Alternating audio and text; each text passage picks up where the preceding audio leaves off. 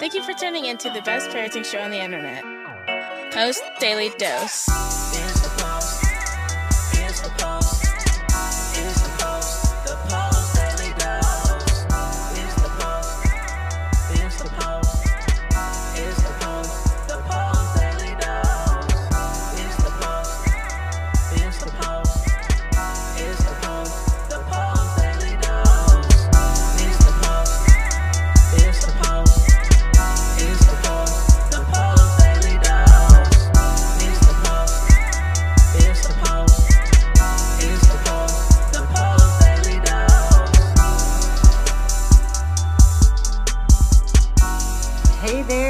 Facebook family. This is Christy Saul, the co founder of the Post Institute, coming at you live for the best little parenting show on the internet. I hope you guys are doing fabulous this evening. I want to plug these two books real quick.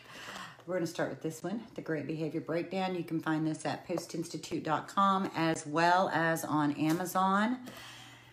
Then we have the great behavior, I'm sorry, from Fear to Love that you can get on promotion at feartolovebook.com. And dun dun dun. This is our new workbook. See, see, see, see. The new workbook is now available on Amazon, print on demand, and I will be getting some printed so that we can have them on hand to ship out. Um, probably we'll put together a little package that has both books together. And hello, Sephora. It is beautiful to see you, and I see some other folks watching. Um, I'm going to bring this back up again. Um, it's now available on Amazon, print on demand, the Fear to Love workbook. Um, I know Brian is using this and had actually he created it and has been using it um, with families that he's serving in um, the program that he's operating in California.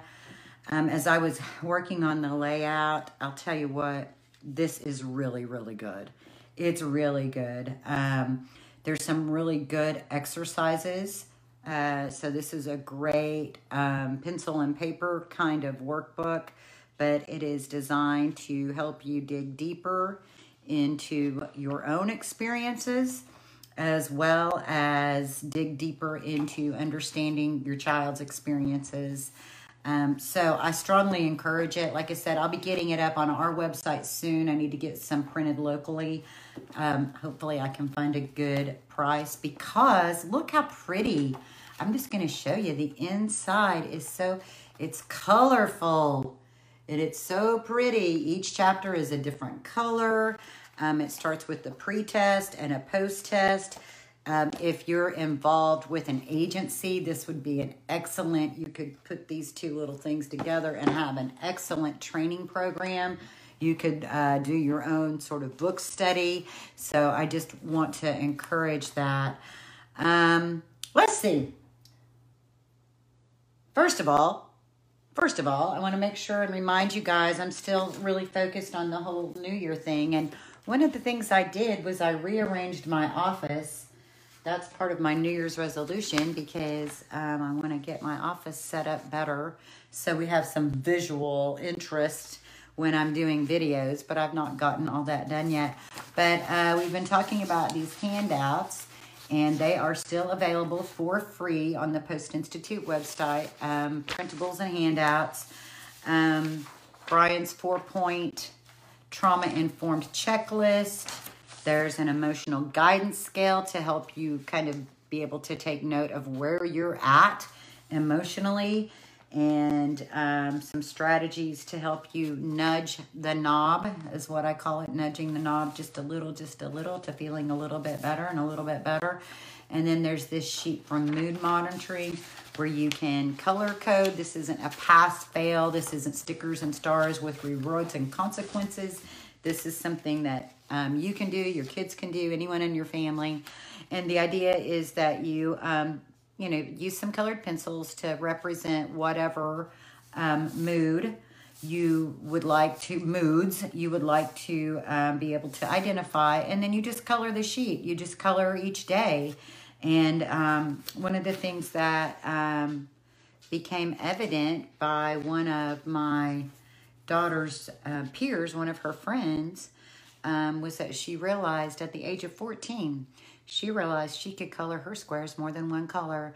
That um, a bad morning or a bad moment doesn't necessarily make for a bad day. And I felt like that insight for a 14 year old was absolutely incredible. And so um, I find these to be really good tools. And I think they will be good in terms of helping us work on the posture of our heart. Um, I'm just going to read the very first section on this trauma informed daily checklist. Um, there's just a handful of little things that I want to read self awareness. I'm aware of my breathing. I'm aware of my thoughts. I'm aware of my feelings. I'm aware of my body. I am taking this moment to place all other concerns out of my immediate consciousness and I'm choosing to focus on those that I am serving. Um, that's just really powerful. That level, um, inviting yourself into that level of self awareness is extremely, extremely powerful. Um, so my topic tonight is about why why are we working on the posture of our heart?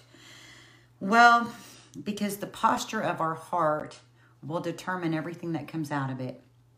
So, um, when we have a deep understanding of the impact of trauma and we view our children as doing the best they can at any given moment, then it changes how we speak to them. It changes our tone of voice, it changes our facial expressions, and what Brian tells us in the book From Fear to Love is that it is those subconscious ways of communicating that our children connect with at such an intense level. Um, that's why fake it till you make it is terrible advice because you you can't fake your energy. You can't fake the posture of your heart.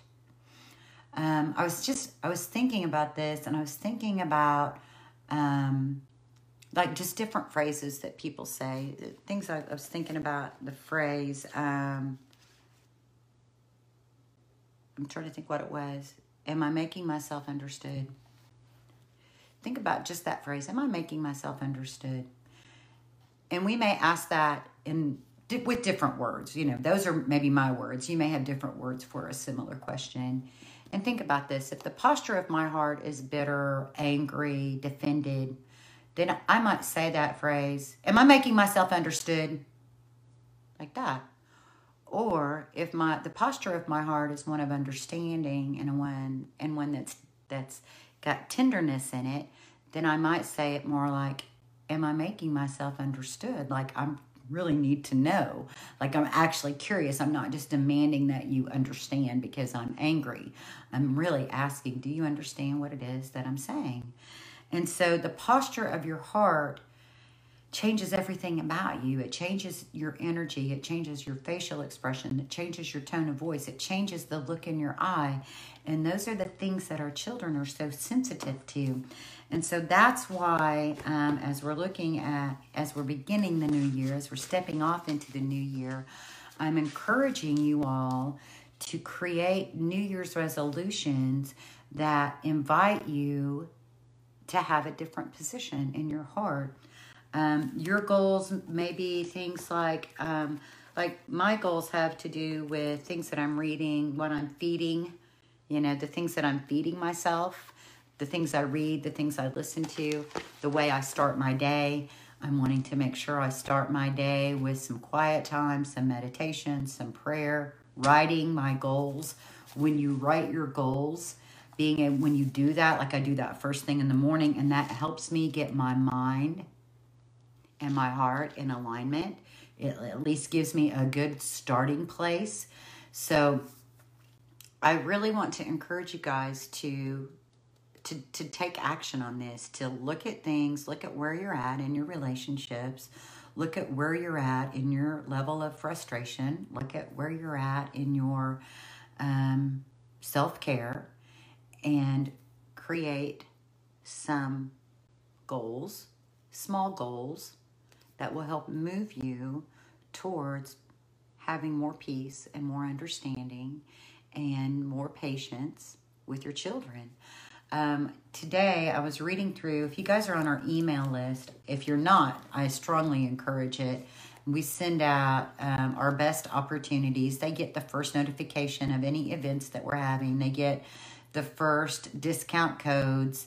Um, and then uh, we also send out these really awesome emails. David DeRovi, who's been a part of the, the Post Institute for years and years, um, incredible couple, incredible man. He um, write, he is a writer for us, and he sends out these fabulous educational emails.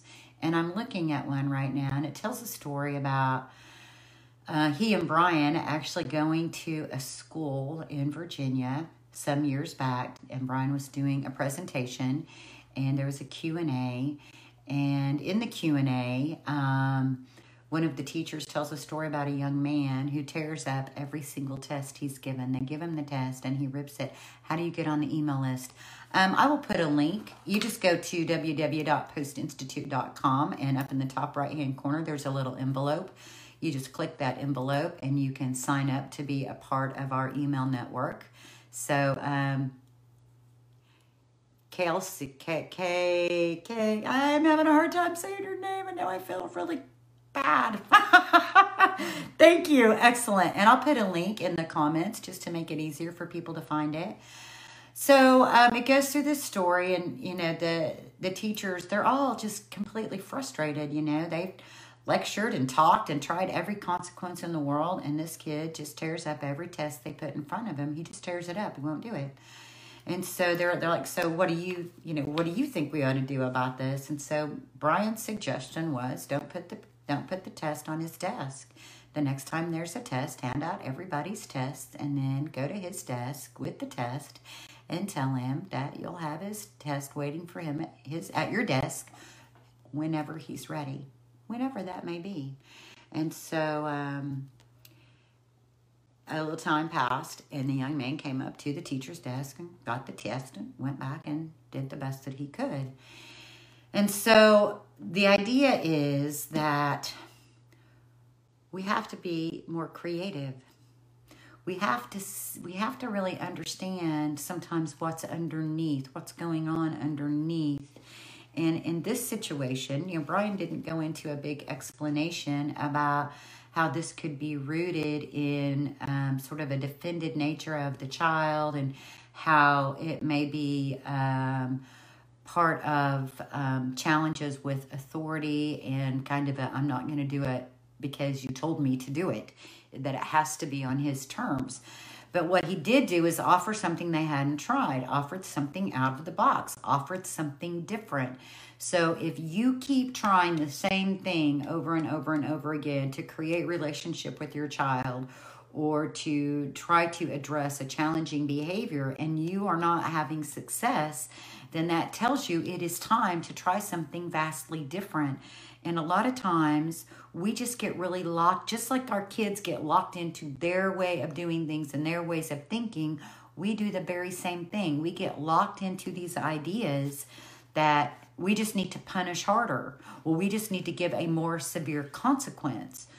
They just don't feel it bad enough. But the thing is, is that with kids who come from traumatic backgrounds, when you start piling on consequences and punishment, you're pushing them further away. You're creating more stress at the brain level. You're putting them right back into that same groove of threat response in terms of the way their brains operate in those neural pathways. So sometimes you have to do things that are vastly different. Like, you know, and like for instance, with school, um, and I think about homework, and um, I think about all the different kids that somehow I've been a part of helping them crack the code on getting homework done. And I'll tell you what, I'm not even a fan of homework because if I had to work all day, every day, and then every day come home and have more work to do, I wouldn't like that very much. So I don't, I'm, I'm just like, I'm really not in agreement with it. Like, I feel like home time needs to be family time. It needs to be time to relax and time can, to connect with our family and with our loved ones. And most of our children have plenty of work to do in terms of building relationship, experiencing a sense of safety, and having love do the magic of building on helping build the structures of their emotional regulatory system to help them get some things that they may have missed at different times in their life. But I will say that I've had some of the most unique experiences in thinking out of the box when it comes to something like homework. And so, um, for example, um, my nephew was someone that I did homework with uh, because it, it became a fight between he and his Mimi every time they sat down to try to do homework. So we found out that for him, it was better to do it right when he came home from school. And he would be so stressed out at that point that the stimulation was like, ooh, it was just so much. And so I just followed his lead. And that led us to him literally crating himself under my desk because I give him a snack. He'd crawl under, I had this great big huge desk. He'd crawl under my desk, and from underneath the desk, I would read the question and he would give me the answer and I would write it down. Because at that point, he was exhausted. He was completely fatigued. And we were able to get homework done literally in about 15 minutes by just allowing him to do what he needed to do in order to feel safe out of the box. It didn't have to be the way people think it's supposed to be, where he's sitting at a desk or at a table by himself, getting through this homework when he's already stressed out and exhausted. Um, so I just use that as an example to encourage you to be investigators, encourage you that if you're continuing to try it one route and it's not working, then it's time, you know, you try that six times. You try that over the course of a month, and if it's not getting you where you want to go, it is time to move on to trying a different way. So, um, if you literally marked off punishment and consequences and rewards, both, mark them both off consequences and rewards. I have some people who are like, yeah, but I only offer rewards. Well, what happens when you're only offering rewards is there is a built in consequence. And the built in consequence is you're not going to get the reward. So we know that that causes additional cortisol pumping through the brain, and that for our children, they do not have enough oxytocin available to help modulate that cortisol. So sometimes the things that we are putting in place to invite a particular behavior when we're putting in a punishment or the promise of a reward if they accomplish it, that sometimes that creates more chaos at the brain level than it does help. So if it's not helping and it's just making it harder for your child, then it's time to put it aside and try to come up with um with more creative avenues. And if you have a hard time coming up with a creative idea about how to address a certain, excuse me, a certain thing, you know, shoot us an email or shoot me a message, a messenger, because that becomes great conversations for us to have all together because then we can learn all together. Um, I think about uh, like my son. Ooh, he used to have a really hard time getting out the door. And the funny thing is that when he first came, to our home, people couldn't get him to stay anywhere. That's how he ended up being with us was because he ran. He was a runner. And after he came to be in our home for about 6 months, after about 6 months, oh, he had such a hard time leaving.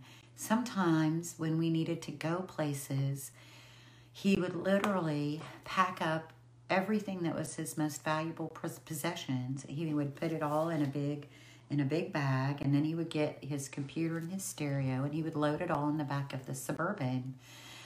And I'm not sure if it, it was that he was worried that somebody was going to mess with his stuff when he was gone, or if there was something in him that was fearful that he wouldn't come back.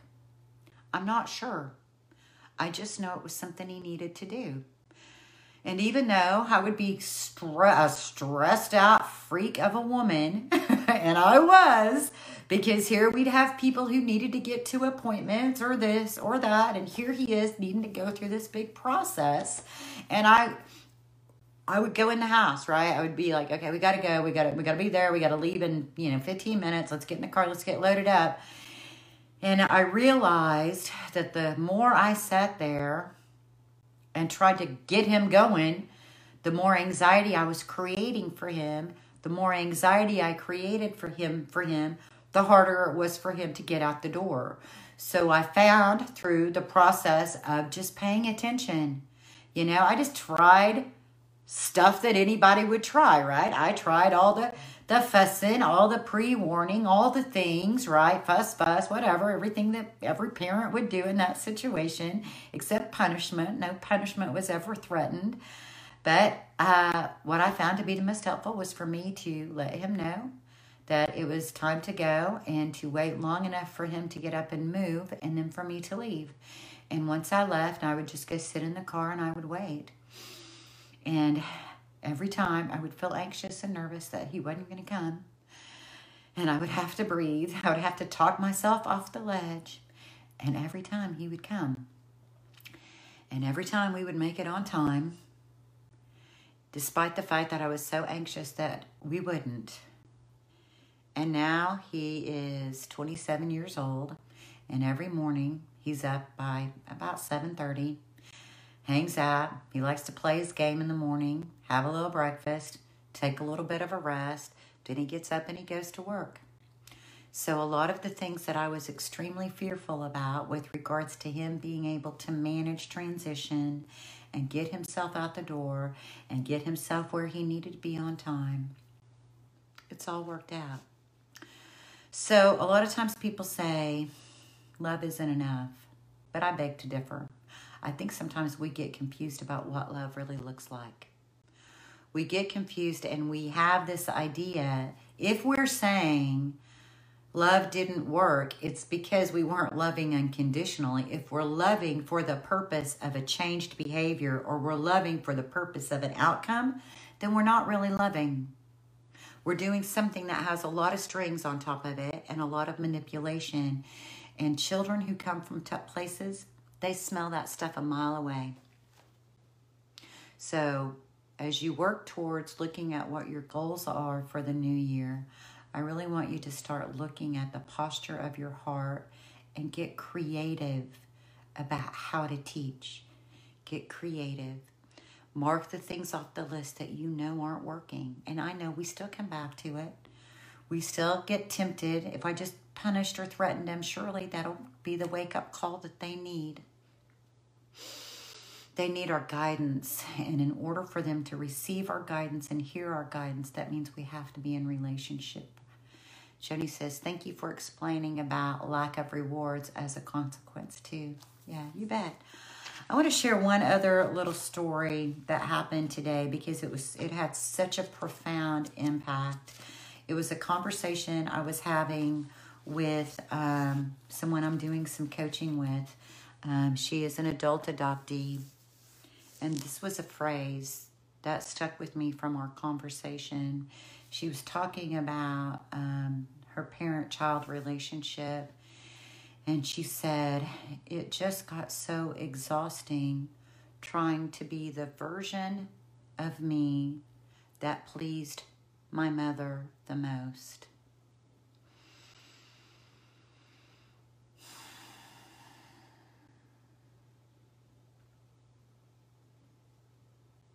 That's such a big statement. It just became so exhausting being the version of me that pleased my mother the most. Think about that.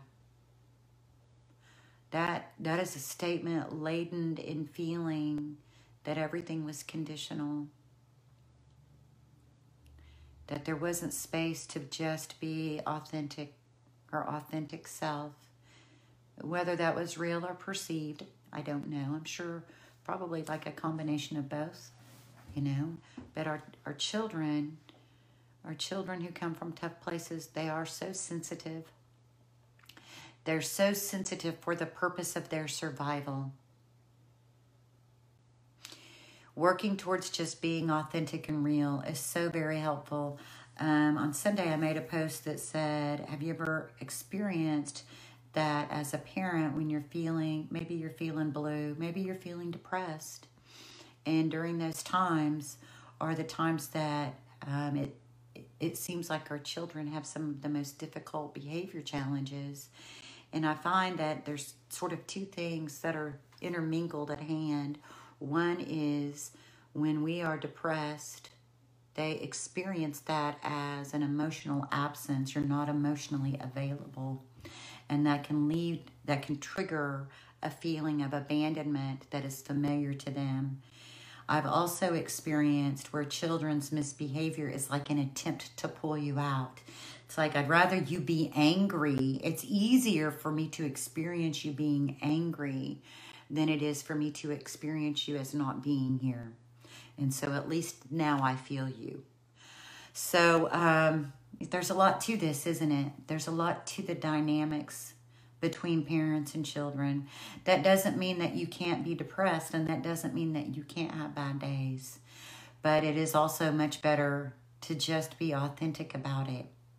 That if you try to fake like you're feeling good when you're not feeling good, they're going to sense that something's off.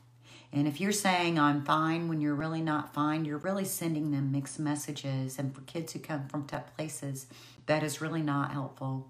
They really, it would just be much better to be able to say, you know, I'm just feeling depressed today. Um, and when you say it, sometimes that helps to take, sometimes speaking it out loud helps to take some of the power away from those feelings because then you're like, and I don't really even know why. And then you can just take a big breath, a big, huge, deep breath sigh, and maybe that'll help dislodge some of it. But one thing I know it will do is it will help your children know that you're just human, just like they are, and that you're in this walk of life with them, just doing the best you can as well, that we're all just humans. We're all just doing the best we can day in and day out. And a lot of what that looks like depends on how stressed we are and how our self care is. Now, there's a lot of other stuff in there. You know, our self care changes as your body changes, as your age changes, what you need to do for your self care changes. And a lot of times we don't notice that until we're, oh gosh, two, three years into it. And then that's why this sheet, like this mood monitoring sheet with all the squares on it, that's why it's so helpful because it can help you detect trends that you might be blind to because we get so busy doing, doing, doing that sometimes we don't pause long enough to even know how we feel, much less how other people are perceiving how we feel. And they are, they're picking up on it. So, this is all about helping create more self awareness so that we can shine the light back into the subconscious, bring these unconscious things that have been running us to our conscious awareness so that we can be more present, more loving, uh, more attuned to our children and um, know that we're the thermostat in, in our home, that we set the temperature and that we are the leaders. And so this these are just all activities to help build your family leadership skills.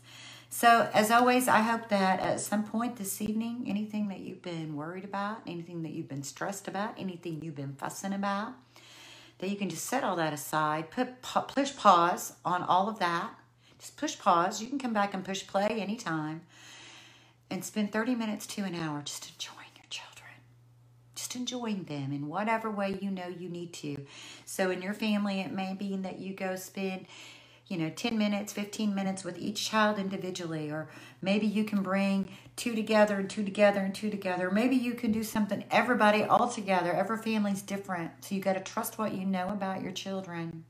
Spend time with them just enjoying them. Maybe watch tv together uh, maybe play a game together maybe create something together maybe cook together you know maybe watch them in their game and you know be inquisitive really get into it. Like what is this anyway? I want man you're really good at it or i see how much you're learning or you know just take time away from all of the instructing and all of the directing. Just take time to let the love you have from them shine from your eyes. Let them feel it from your heart and enjoy how incredible your x-men with superpowers really are and remember what Brian tells us in any given moment, and in any given moment, we can act out of our same blueprints of stress and fear and overwhelm. Or we can take one to two to three deep breaths and we can choose love. Much love to you guys. Thank you so much for tuning in. We appreciate you. Thank you for all that you do day in and day out. live on weekdays at 6.30 Central Time on Facebook at the Post Institute. Don't forget to get your copy of Brian's best-selling book, From Fear to Love, on promotion.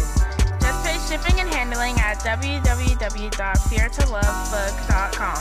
That's www.feartolovebook.com.